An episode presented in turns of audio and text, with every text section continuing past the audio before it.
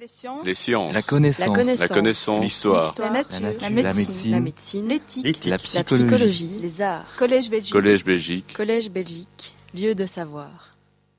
Bonjour, avant de commencer de parler de mon livre qui fait en fait l'objet de cette conférence, même si au départ le titre de la conférence était « Ces femmes qui font la différence », le titre du livre qui est sorti de ma réflexion est « Être femme en Iran, quelle émancipation ?»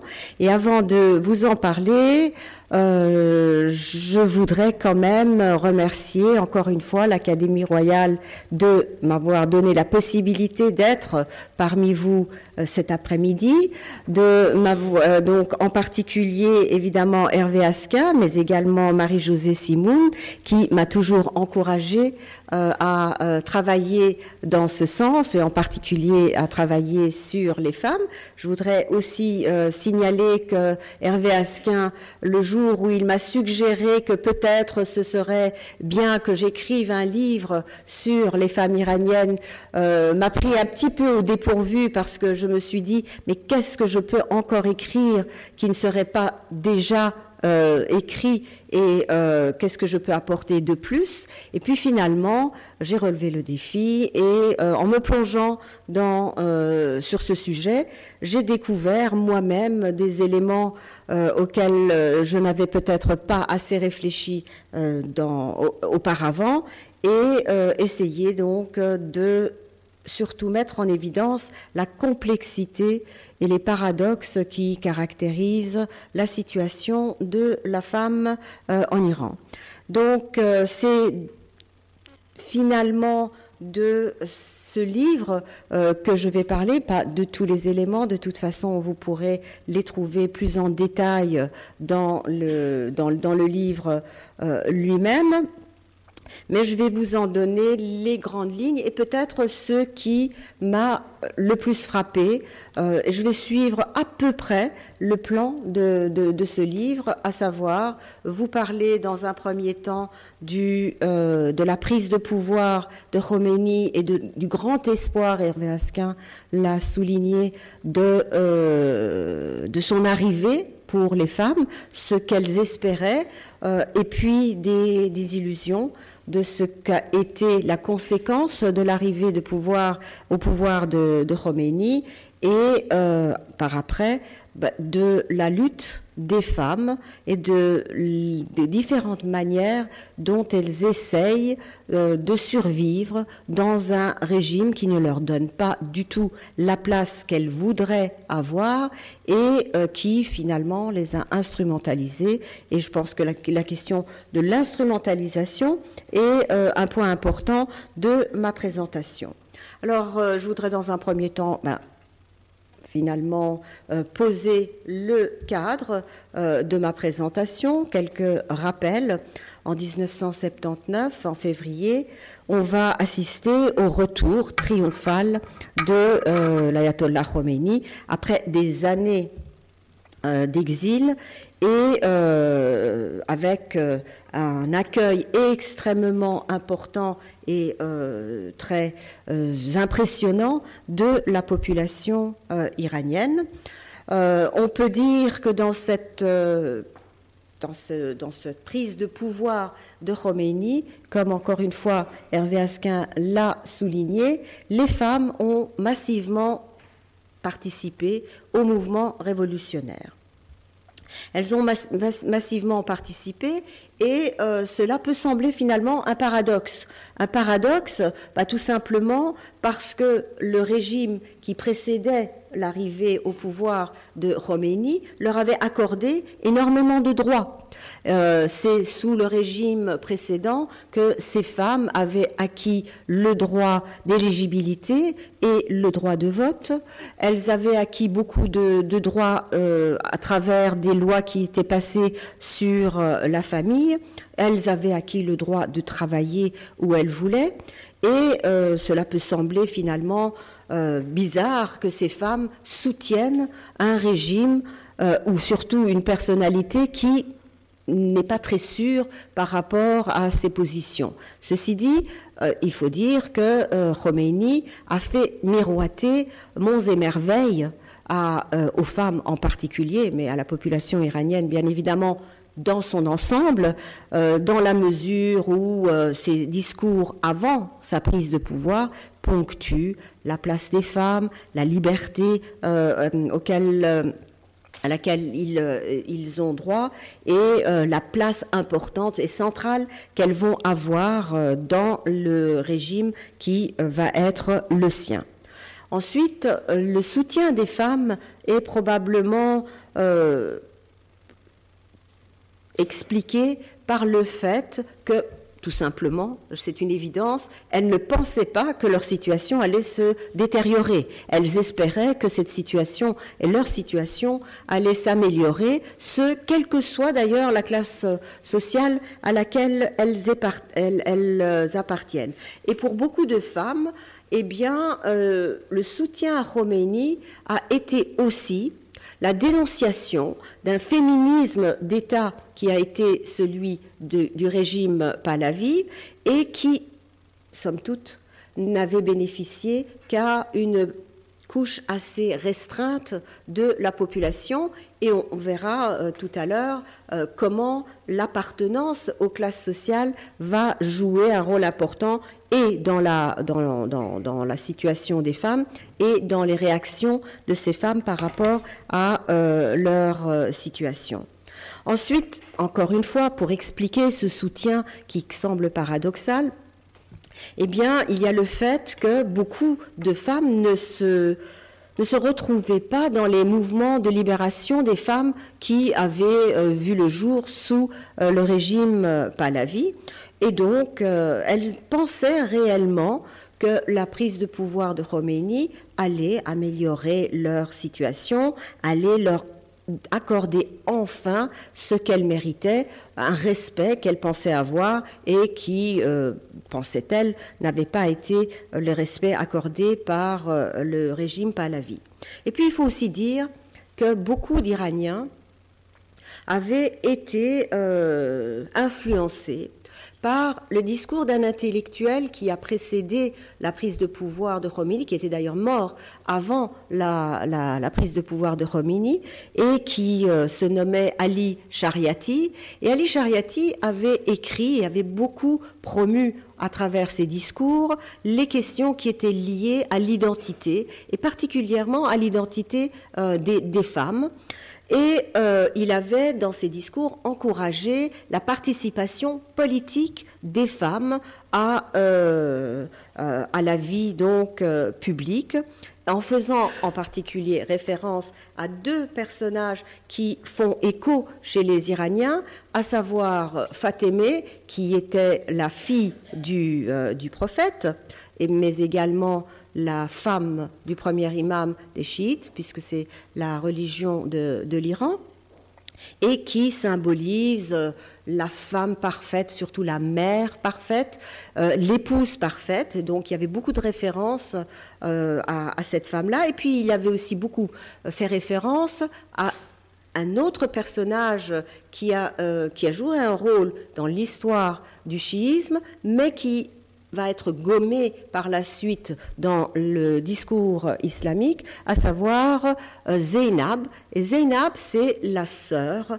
du troisième imam de Hossein, et aussi du deuxième imam Hassan, qui a participé à une des batailles les plus symboliques pour les chiites, celle de Karbala, et qui a été assassinée avec tous les compagnons qui avaient participé à cette bataille, et qui représentait la femme guerrière, et la femme qui, donc, se bat et encourage ses compagnons à se battre. Alors, cette image d'une femme participant au combat a été plus tard gommée. Zeynab a un peu disparu des discours pour laisser la place uniquement à Fatemeh, dans la mesure où elle présente la femme idéale en tant que mère et en tant qu'épouse. Alors, ce discours avait fait écho déjà avant Khomeini et avait préparé d'une certaine manière le terrain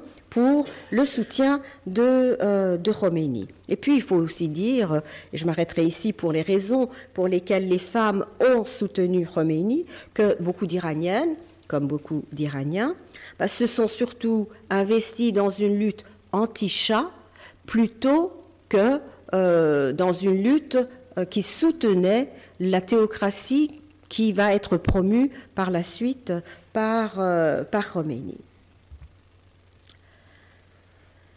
Il se fait que tous les espoirs qui étaient émis par les femmes dans la période pré-révolutionnaire vont être déçus en tout cas pour une majorité d'entre elles, dans la mesure où une cascade d'interdictions va s'abattre très très rapidement sur les femmes, vraiment quelques jours après la prise de pouvoir de Khomeini.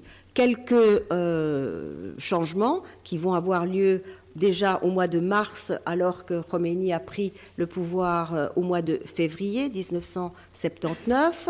Le premier, peut-être le plus important, l'abrogation de la loi sur la protection de la famille.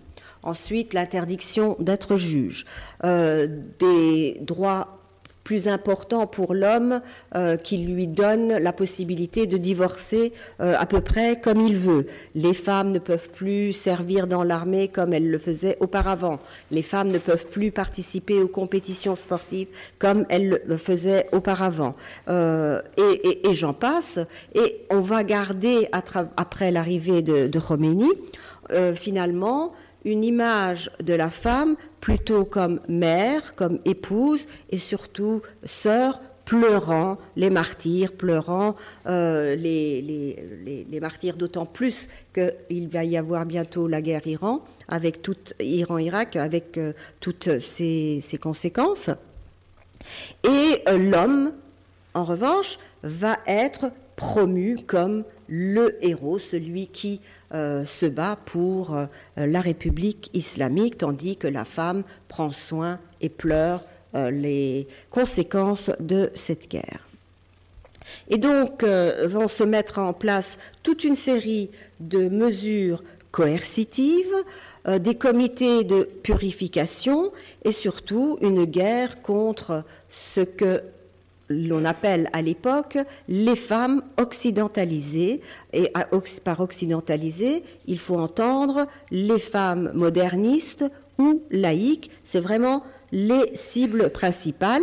Et pourquoi ? Parce que ces femmes représentent dans le discours révolutionnaire toute la décadence européenne, occidentale, et également la décadence et le consumérisme du régime Pahlavi. Et c'est donc les campagnes d'intimidation se succèdent avec des comités, comme je l'ai dit, qui se mettent en place. Et puis, tout simplement, Khomeini va imposer, alors qu'il n'en parlait pas auparavant, le voile islamique. Et tout cela, tous ces changements, finalement, se font dans l'indifférence presque totale des mouvements qui ont soutenu Khomeini. Et dans les mouvements qui ont soutenu Khomeini, il faut citer en particulier les mouvements de gauche et les libéraux qui ne vont pas vraiment réagir face à ces questions. Et très vite, malgré tout, les femmes réagissent. Les femmes vont réagir, les protestations vont être telles que le régime fait marche arrière, en tout cas dans son discours, et dit que tout ce qui était annoncé n'était pas vraiment des mesures qui vont être appliquées, et que donc ce ne sont que des projets qui sont mis en place. Néanmoins, on peut dire aussi que dans la période de protestation des femmes, et elle va être quand même importante, ces femmes vont être attaquées de manière très violente, elles vont être attaquées par des jets d'acide et toutes sortes d'autres éléments qui finalement vont faire qu'elles font marche arrière.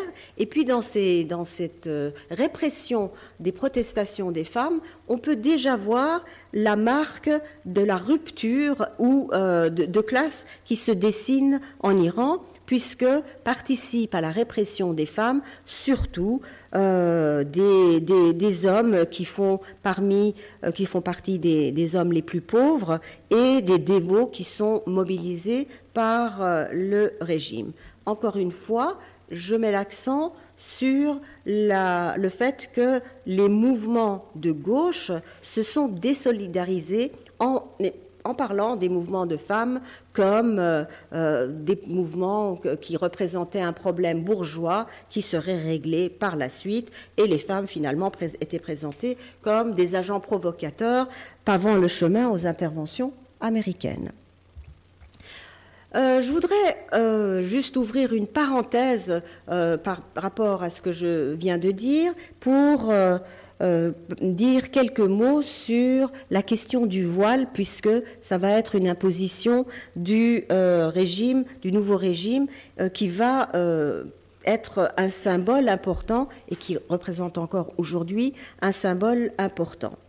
Dans la période pré-révolutionnaire, les femmes qui avaient soutenu Khomeini avaient choisi de porter le voile en protestation à l'ancien régime, et surtout comme symbole de leur résistance par rapport au régime Pahlavi.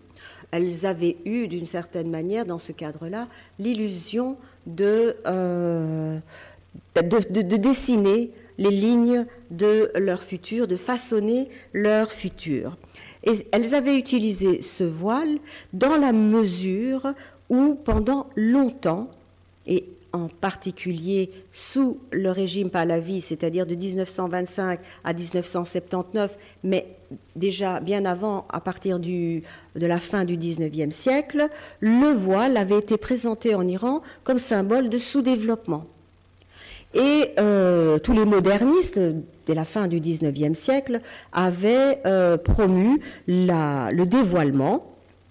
Et donc, on peut d'une certaine manière dire que ce dévoilement a été instrumentalisé par les modernistes de manière assez intéressante à la fin du XIXe siècle, tout simplement pour combattre des traditions qui étaient des traditions ancrées dans la vie quotidienne, à savoir des traditions homosexuelles et pédérastiques qui étaient courantes, et en ouvrant l'espace public et en dévoilant les femmes, on voulait d'une certaine manière, en exposant donc les femmes au regard des hommes, arrêter cette tradition qui semblait une tradition discutable pour un État et pour un pays qui se veut moderne. On pourra en rediscuter de cette question-là, je ne vais pas la développer maintenant. Ensuite, au XXe siècle, le voile a été instrumentalisé par le premier roi Pahlavi qui l'a carrément interdit. Son successeur, Mohamed Reza, va assouplir l'interdiction, mais cela va permettre au nouveau régime de transformer le voile, qui avait été interdit et qui avait été instrumentalisé dans le sens de la modernisation, de permettre à ce régime de présenter le voile comme symbole de l'authenticité culturelle, et de présenter la femme voilée et finalement désexualisée comme une pièce maîtresse de la construction islamique. Et cette instrumentalisation est plutôt un rapport assez rapproché avec les écrits d'un écrivain, d'un intellectuel iranien qui a vécu, qui est mort en 1969, Jalal Al-e Ahmad, qui avait écrit un livre traduit en français par le terme « occidentalite ». Vous imaginez donc ce que cela veut dire. C'est la maladie de l'Occident, Gharbzadegi. Et ce livre, l'Occidentalite, mettait l'accent sur le rejet de tout ce qui était tradition occidentale et l'accent sur la dégénérescence de la culture iranienne, en accusant la modernité, qui était interprétée comme un processus essentiellement impérialiste et toxique, d'où le terme maladie. Et le symbole de cette maladie de l'occidentalite, c'est la femme qui va commencer dans les écrits de Jalal Al-e-Ahmad et puis qui va être suivie. Elle va commencer à incarner toutes les maladies de la société. La superficialité, la consommation ostentatoire, l'apolitisme, la marchandisation de la sexualité, due elle-même au capitalisme, et j'en passe. Donc l'occidentalite, c'est une maladie dont la femme porte le virus et qui incarne la corruption morale. Donc il faut combattre cette maladie. Et cette maladie va être combattue en faisant la promotion de deux types de femmes, la femme militante, ça c'est l'idée qui a été reprise à Shariati, et puis la femme mère et donc femme au foyer, la femme traditionnelle qui est développée par un ayatollah de cette période. Donc en fait une injonction contradictoire. On demande à la femme en même temps d'être traditionnelle, puisqu'elle doit être mère, épouse, etc. Et en même temps, elle doit être présente publiquement. Et la meilleure manière de mettre tout cela ensemble, eh bien, ça va être de voiler la femme, de la voiler pour combattre la maladie. Donc le voile et la femme, le voile devient un petit peu le vaccin qui arrête cette maladie de la décadence due à l'Occident. Il protège l'homme et la femme contre cette maladie et dans le même temps immunise toute la population, puisque le voile va aussi être imposé à toutes les minorités religieuses qui n'ont pas la tradition du voile et qui devront se plier à cette tradition.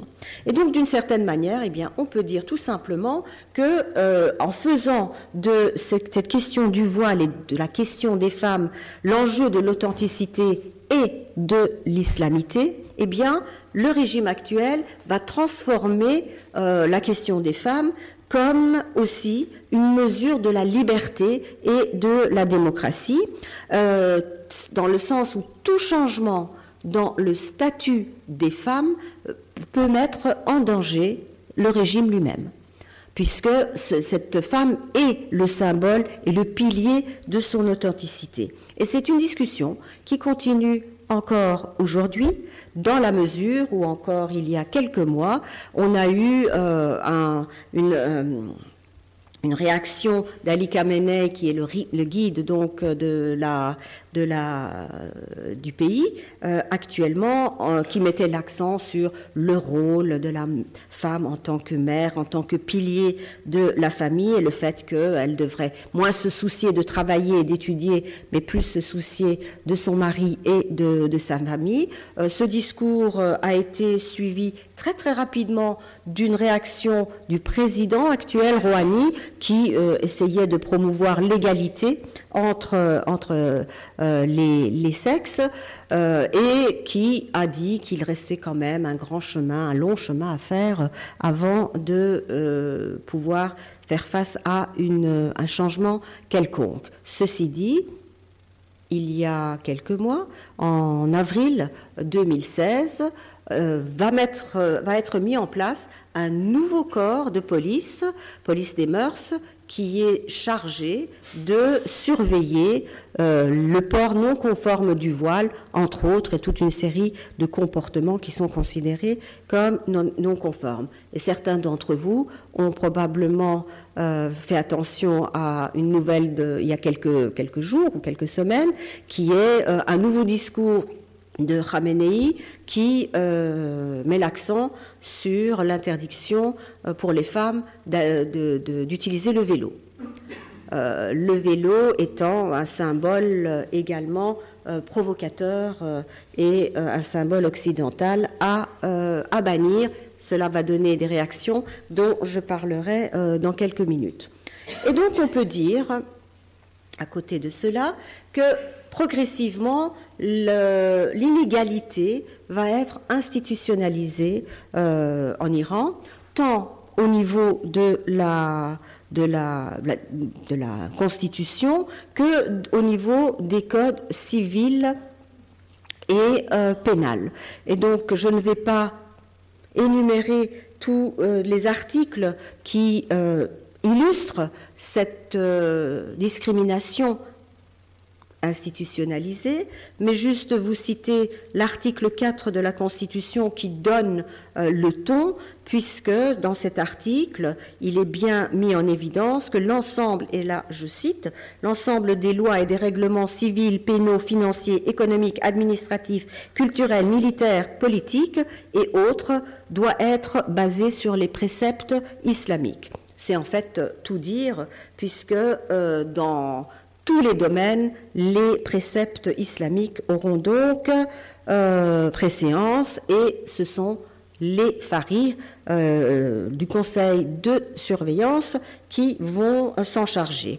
Nulle part plus que dans le mariage, cette inégalité et ces discriminations ne seront visibles, en particulier dans le contrat qui lie l'homme et la femme dans le mariage, un contrat qui est obligatoire et par lequel on met clairement en place tout ce qui doit être respecté au sein d'un mariage. Alors, ce contrat met l'accent sur le respect, en quelque sorte aussi du choix du conjoint, mais surtout met l'accent sur un montant sur lequel les familles doivent se mettre d'accord et qui est un montant, la dot, qui doit être versée par le mari, par le futur mari, pour pouvoir avoir accès à son épouse, et accès est finalement le bon terme, puisque après le mariage, la femme a le droit de ne pas accepter d'avoir des relations sexuelles avec son mari si il n'a pas versé la dot auparavant.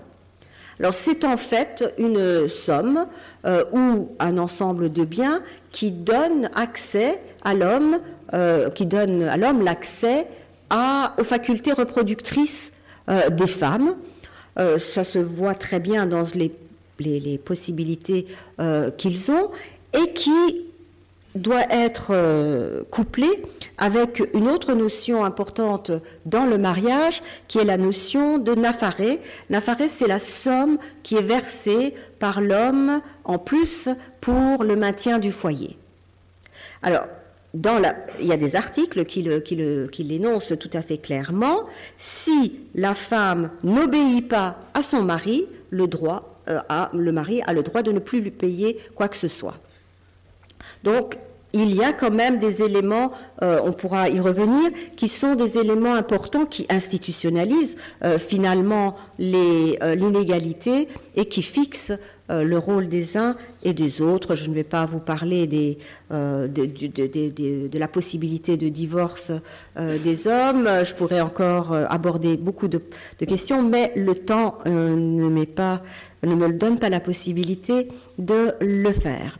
Ceci dit, en dépit de toutes ces inégalités institutionnalisées, on peut quand même dire que les femmes font ce qu'elles peuvent pour s'y retrouver dans les lois qui leur sont a priori défavorables, dans la mesure où elles vont avoir recours aux lois, et donc, mais là il faut une connaissance des lois, par exemple pour obtenir le divorce, alors que cela semble difficile au départ. Ensuite, on constate également que, par exemple, le nombre de divorces est en train d'augmenter, que le nombre de célibataires en Iran également est en train d'augmenter, que les rapports extraconjugaux sont également en hausse. D'ailleurs, le régime en parle, en a parlé d'abord en termes de mariage blanc, c'est-à-dire la cohabitation des non-mariés, et puis aujourd'hui, on parle en termes d'accouplement noir. Donc, ce sont des éléments qui existent dans l'Iran d'aujourd'hui, mais ce sont des comportements qui illustrent, malgré tout, une émancipation relative de la sphère privée. Une émancipation qui secoue quand même le système patriarcal sur lequel est bien évidemment basé le régime islamique. Et donc j'en arrive à la deuxième partie de ma présentation, à savoir la manière dont les femmes iraniennes, je ne vais pas ici évoquer les hommes, mais ils ont aussi leur méthode, mais la manière dont les femmes iraniennes essayent de lutter tant dans la sphère privée que dans la sphère publique, comme elles le peuvent, parce que dans des pays comme l'Iran, où les contraintes sont immenses et où réagir peut aussi aboutir à un danger pour votre vie, il faut aussi déployer des stratégies diverses et fines pour pouvoir se combattre les règlements et pour pouvoir s'en sortir. Et donc, je vais évoquer quelques exemples de lutte de femmes dans les deux sphères, de lutte où, encore une fois, la question de la classe sociale est importante. Parce que l'on parle beaucoup, quand on parle du statut des femmes dans les pays musulmans, de religion. On peut y ajouter, et j'y reviendrai, la question politique, elle est importante, mais il y a également, à côté de tout cela, des questions d'appartenance de classe. Les femmes de la bourgeoisie n'ont pas les mêmes, d'abord les mêmes préoccupations, puis elles ont d'autres moyens pour se battre que des femmes des classes défavorisées, qui ont d'ailleurs tout à fait d'autres préoccupations. Et donc, dans les stratégies de résistance dans le domaine privé, je vais vous en citer quelques-uns et puis développer plutôt une de ces stratégies. La première à mettre en évidence, c'est l'éducation, les études universitaires en particulier. Ensuite, on peut citer toutes les stratégies mises en place dans le travail, comment faire pour travailler dans un pays où finalement le travail est fermé, le travail dans le domaine public est fermé aux femmes, et puis des stratégies au niveau de la présentation de soi et de la gestion de sa vie personnelle. Ce que je voudrais développer plus particulièrement, c'est la question de l'enseignement, parce qu'on en parle énormément et que c'est présent comme un des domaines où les femmes luttent le mieux contre le régime patriarcal. Et effectivement, quand on regarde les chiffres, on peut se dire que la femme iranienne est une femme qui étudie beaucoup. Puisque près de 60% des étudiants des universités sont des femmes, puisqu'elles sont un petit peu dans tous les domaines, en tout cas ceux qui sont ouvertes aux femmes. Donc elles sont aussi, bien évidemment, nombreuses dans les études secondaires. Je dis secondaires parce que dans les pays musulmans des alentours, ce n'est pas toujours le cas. Donc de ce point de vue, il y a quand même quelque chose d'important à mettre en évidence. Là où je pense que beaucoup se trompent, c'est la manière dont ils interprètent cette présence des femmes dans les universités. Bien évidemment, il y a une détermination des femmes pour changer leur situation, mais pas toujours comme on l'entend. Et puis s'il y a plus de femmes dans les universités, ça correspond aussi, n'enjolivons pas trop la situation, à une tendance générale dans le monde entier. Partout, il y a de plus en plus de femmes dans les universités. Et puis en Iran, il y a aussi plus de femmes parce que les hommes ne sont pas intéressés tellement par les études universitaires, parce que les études universitaires n'amènent pas nécessairement à la possibilité de gagner de l'argent qu'ils pourraient gagner autrement. Mais malgré tout, c'est une situation qui incommode beaucoup le régime islamique, qui estime que c'est un gaspillage des ressources nationales d'accepter les femmes dans les universités, ce d'autant plus que ces femmes, finalement, n'auront pas accès au travail, puisque c'est un des pays musulmans où les femmes participent le moins au travail, et en particulier dans le secteur public. Alors, à quoi peuvent servir ces études universitaires ?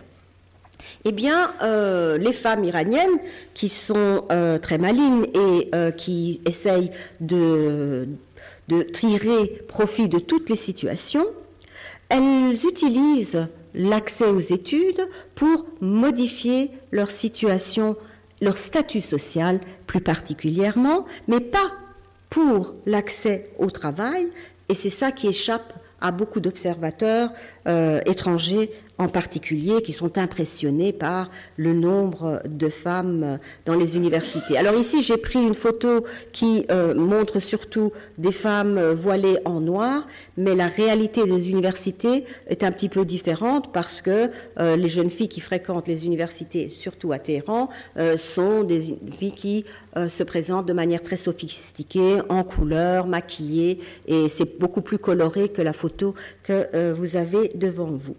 Et donc, parce que les femmes se trouvent dans une situation où elles ne vont pas pouvoir se servir de leur diplôme universitaire pour travailler, elles vont détourner ces diplômes universitaires pour améliorer leur statut dans la famille ou dans le couple.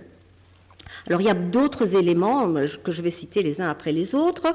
L'université, c'est aussi l'apprentissage de la liberté. Pour beaucoup d'entre elles, c'est la possibilité enfin d'échapper au contrôle familial. Surtout qu'elles peuvent aller de ville en ville pour faire leurs études. Elles font pas leurs études nécessairement dans la ville où elles sont nées, où se trouve toute leur famille et où tout le monde est en train de les surveiller. Elles peuvent également, tout simplement, utiliser les études supérieures pour s'accomplir, pour trouver une occupation dans une société où finalement on s'ennuie, parce qu'elles ne peuvent pas faire d'autre chose. Elles peuvent utiliser les études pour côtoyer des garçons. C'est aussi un moment de liberté, parce que finalement, elles peuvent, et vous voyez dans la photo, là, elles sont séparées, mais elles côtoient des garçons.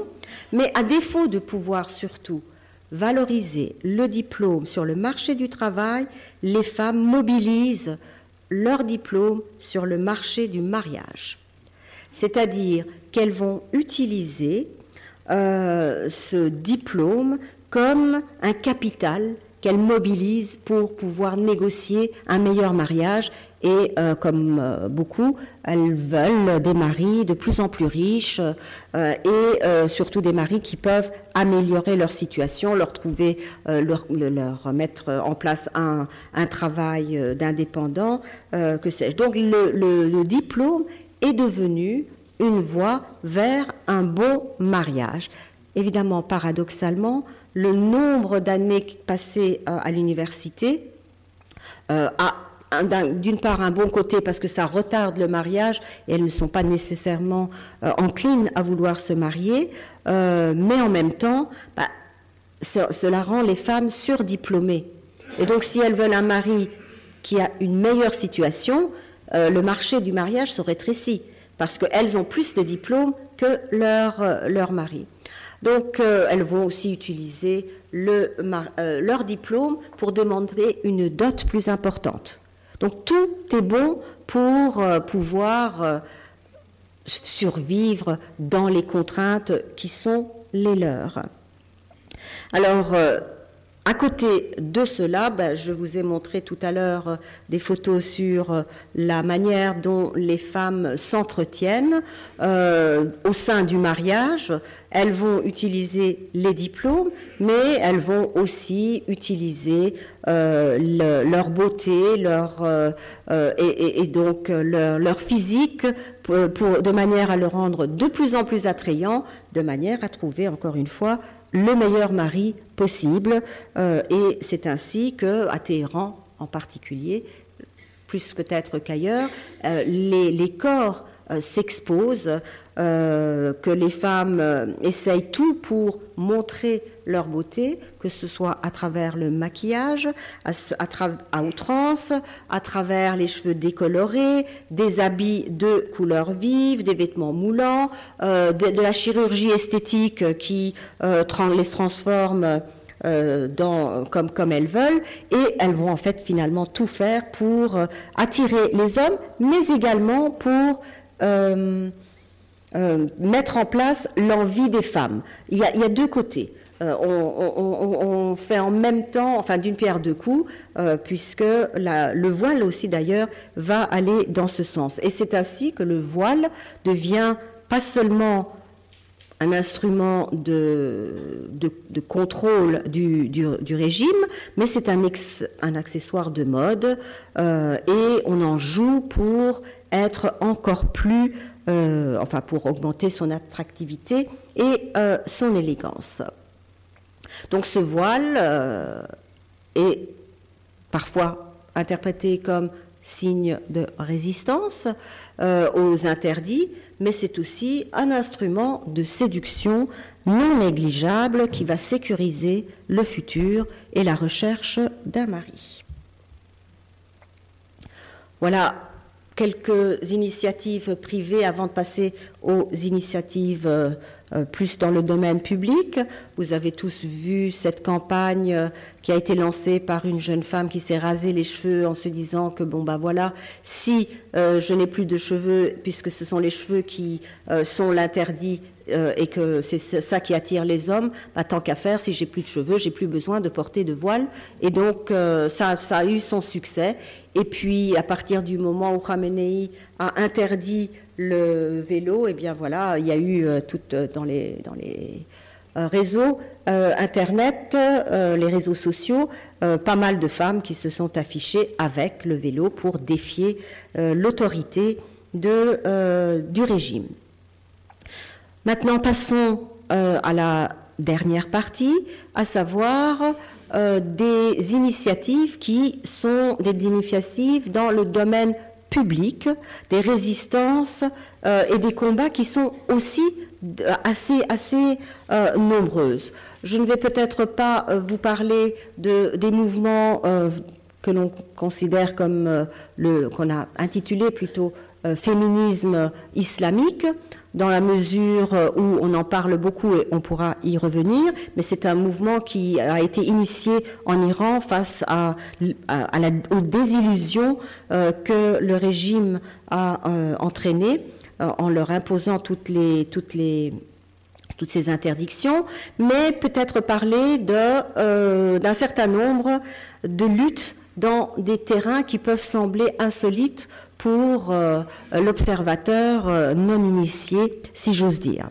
Alors, dans un pays où, caractérisé par l'autoritarisme et où, finalement, tout mouvement peut entraîner un danger pour la vie, on va essayer de mobiliser tout ce qui est possible pour protester. Alors, le sport est en particulier un domaine important de lutte pour l'égalité, et les femmes vont essayer une partie des femmes vont essayer de s'en servir pour faire passer leurs revendications. Alors pourquoi le sport ? Parce que avec l'arrivée de Khomeini, certains sports ont été interdits. Aujourd'hui, les femmes participent, il y a eu une lutte pour cela à quelques compétitions, mais surtout l'accès au stade a été aux différents stades a été interdit aux femmes là où il y a les hommes qui participent.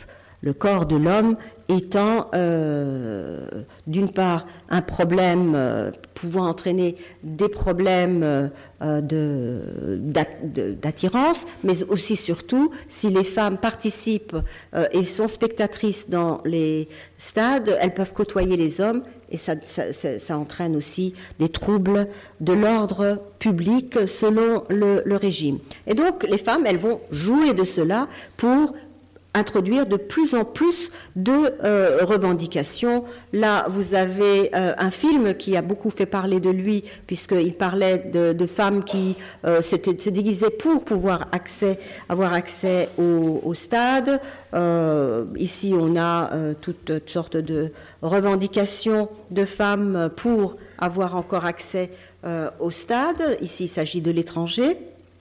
Mais je voudrais vous parler en particulier d'une campagne qui s'est intitulée « La campagne de l'écharpe blanche ». Alors c'est une campagne par laquelle, qui a suivi une campagne de protestation et toute une série de revendications par slogan et par pancarte. Alors ça ne marchait pas parce que les femmes étaient arrêtées et maltraitées lorsqu'elles utilisaient elles faisaient la promotion de slogans qui allaient à l'encontre de la morale publique. Alors elles ont trouvé le moyen, beaucoup plus ingénieux, de mettre les slogans, d'inscrire les slogans sur des foulards blancs qu'elles portaient. Alors ça va vous sembler bizarre, mais la police ne peut pas enlever le foulard, puisque on doit porter le foulard. Et donc ça a eu son petit succès, et ça faisait passer, bien sûr, pas mal de messages, et puis en plus la police ne pouvait toucher au voile sous peine de dévoiler les femmes, puisque c'est inacceptable. Il y a pas mal de campagnes d'opinion qu'il faut aussi mettre en évidence, c'est-à-dire des campagnes d'interpellation des autorités publiques à travers les magazines, des campagnes d'interpellation tout simplement des hommes politiques, et puis la campagne qui a été la plus connue, celle qui a eu le plus de succès et au niveau international et au niveau iranien, c'est la campagne d'1 million de signatures pour l'abrogation des lois discriminatoires envers les femmes. Une campagne qui a été lancée en 2006, qui a d'ailleurs donné lieu à des prix internationaux, entre autres le prix Simone de Beauvoir pour la liberté des femmes et l'Anna Politkovskaya Award la même année.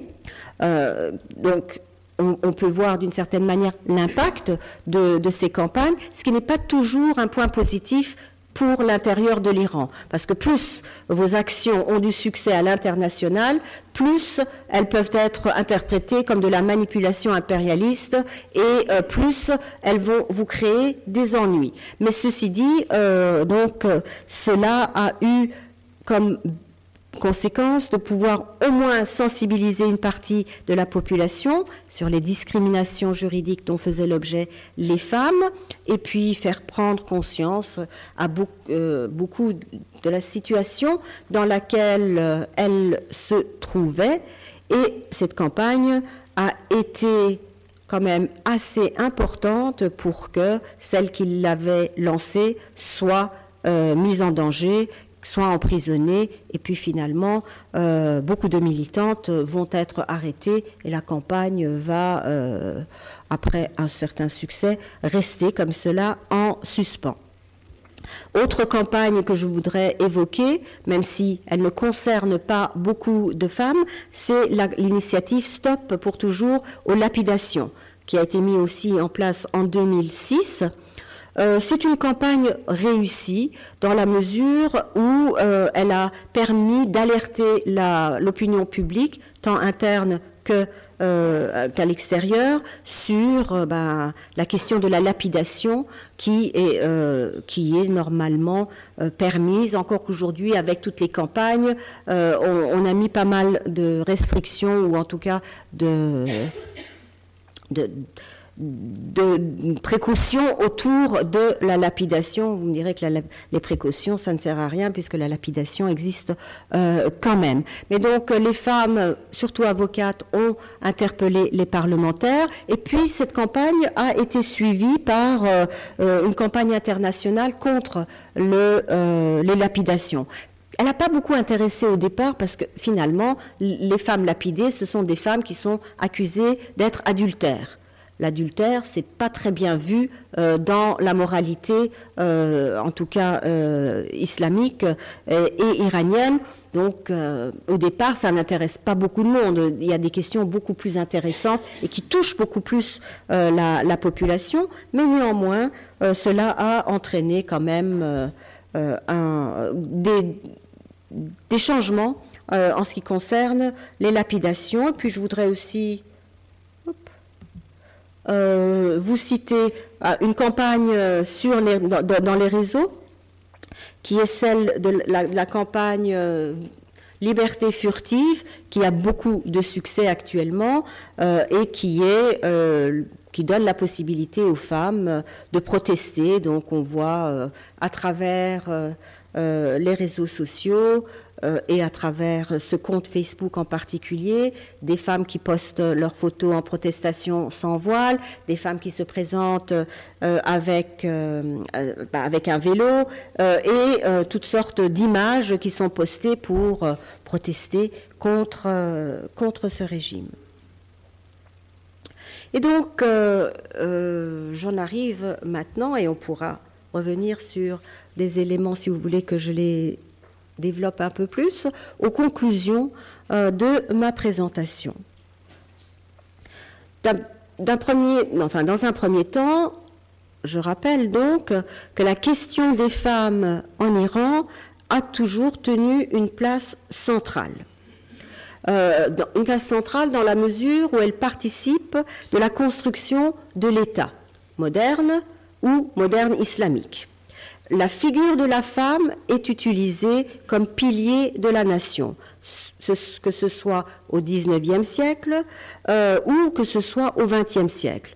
On sait que au XXe siècle, par exemple, le régime Pahlavi a utilisé la question des femmes pour mettre en évidence sa politique de modernisation.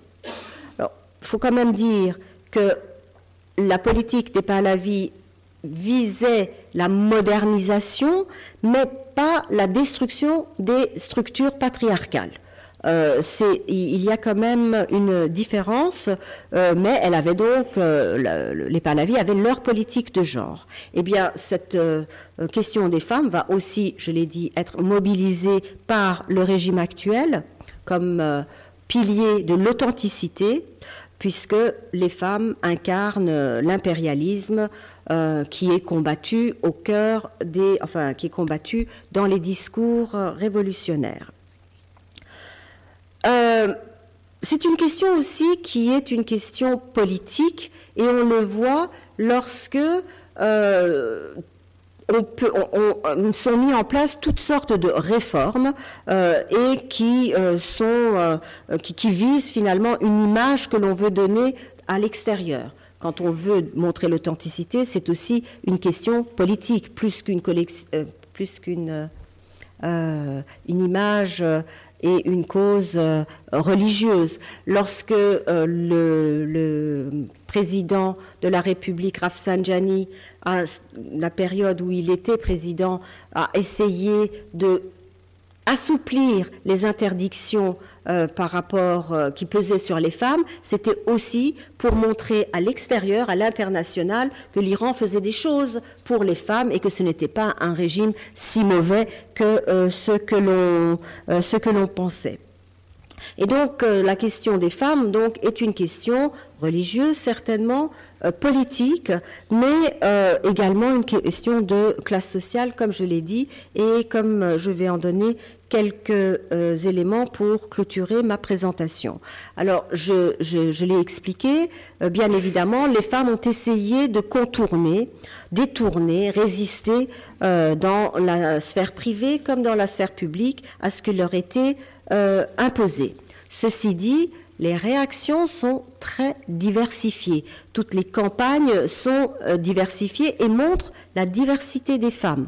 Il n'y a pas une femme iranienne, mais des femmes iraniennes, et les lignes de démarcation entre les groupes et entre les classes sociales, eh bien, sont très visibles dans les types de revendications que font ces femmes. Il y a une différence entre les femmes rurales et urbaines, entre les femmes religieuses et les femmes laïques, entre les pauvres et les riches, entre celles qui ont des connexions politiques et celles qui n'ont pas, et donc leurs aspirations, bien évidemment, sont différentes. Exemple, les femmes laïques, appartenant en particulier aux classes sociales supérieures, ont été les grandes perdantes de la Révolution, puisqu'elles ont subi le plus de changements dans leur vie.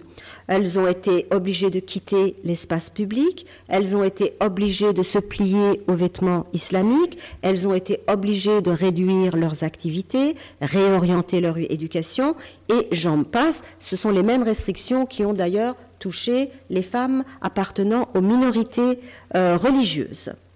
Dans le même temps, les femmes des classes défavorisées ont probablement trouvé l'opportunité par la Révolution d'accéder à l'espace public auquel elles n'avaient pas accès en raison de l'islamisation de cet espace qui réconfortait les familles traditionnelles et qui faisait que ces familles traditionnelles n'avaient finalement pas d'autres arguments pour interdire l'accès à l'espace public à leurs jeunes filles. Et cette démarcation que je viens d'évoquer s'illustre aussi dans les mouvements et les revendications de femmes. Par exemple, les femmes jeunes qui appartiennent, encore une fois, aux classes aisées, aspirent aujourd'hui à plus de liberté. Elles veulent échapper aux interdits, elles veulent échapper à la chape morale qui pèse sur elles et sur l'ensemble de la société, alors que les femmes de la classe moyenne vont plus insister sur l'accès à l'éducation, et que les femmes les moins aisées, celles qui appartiennent aux classes défavorisées, elles sont préoccupées par tout à fait autre chose. Elles sont préoccupées par des questions liées à la survie quotidienne. Comment manger, comment accéder aux mesures de santé. Elles sont préoccupées par l'hygiène quotidienne. En fait, elles sont préoccupées par les besoins primaires, alors que d'autres ont des préoccupations extrêmement différentes. Et finalement, on peut dire que dans l'Iran post-révolutionnaire, trois visions coexistent sur les relations de genre, tant au sein de l'élite que chez les femmes elles-mêmes. Une vision traditionnaliste qui met l'accent sur une conception totalement inégalitaire du genre, une vision néo-traditionnaliste qui met l'accent sur l'équilibre et la complémentarité entre les sexes, et puis une vision qui est une vision moderniste qui, elle, postule l'égalité et ne voit pas de contradiction entre la défense des droits des femmes et le fait, finalement, d'être un bon musulman. Et avant donc de clôturer ma présentation, vous dire donc qu'on a finalement en Iran des mondes opposés. Les deux existent. Il y a ce monde-ci qui est tout à fait présent et qui fait partie donc des femmes, qui est composé des femmes qui défendent l'authenticité islamique, encore une fois. Et puis, à côté, il y a également ces femmes qui se battent pour tout à fait autre chose, mais chacune revendique de combattre finalement pour sa dignité. Et parmi les personnes que je voudrais mettre en évidence avant de clôturer totalement, il faudrait quand même que je cite ou que j'évoque le fait que dans toute l'histoire de l'Iran, il y a des femmes d'exception, des militantes qui, en dépit de tout, ont combattu pour l'égalité et pour la dignité des femmes, que ce soit au XIXe siècle, début du XXe siècle, quelqu'un comme Tajel Saltane, qui était la fille d'un des rois de l'époque qui a fondé la société littéraire, qui s'est battue contre la polygamie, qui s'est battue pour le divorce et qui, vous le voyez, se montre non voilée.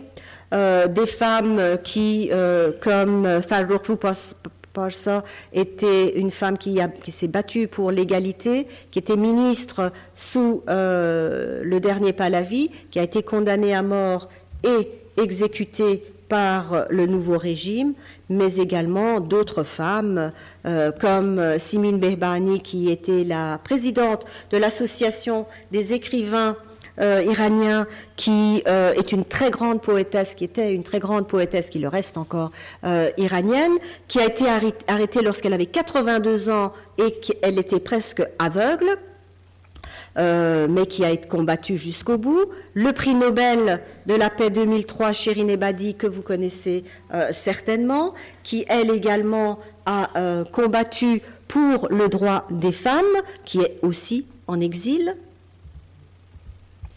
Quelqu'un comme Shahla Sherkat, qui a promu un magazine qui défendait une vision, qui défendait aussi le droit des femmes, dont le magazine est fermé et qui se trouve en exil également. Et puis Nasrin Sotoudé, une grande avocate qui a défendu les droits de l'homme, qui a défendu les prisonniers politiques, qui a été prix Sakharov du Parlement européen en 2012, qui n'a cessé d'être arrêté, relâché, rejugé, mais qui n'a jamais cessé son combat. Elle est donc accusée de subversion et de conspiration contre l'État. Et donc, c'est avec cela que je clôture ma présentation en vous remerciant pour votre attention.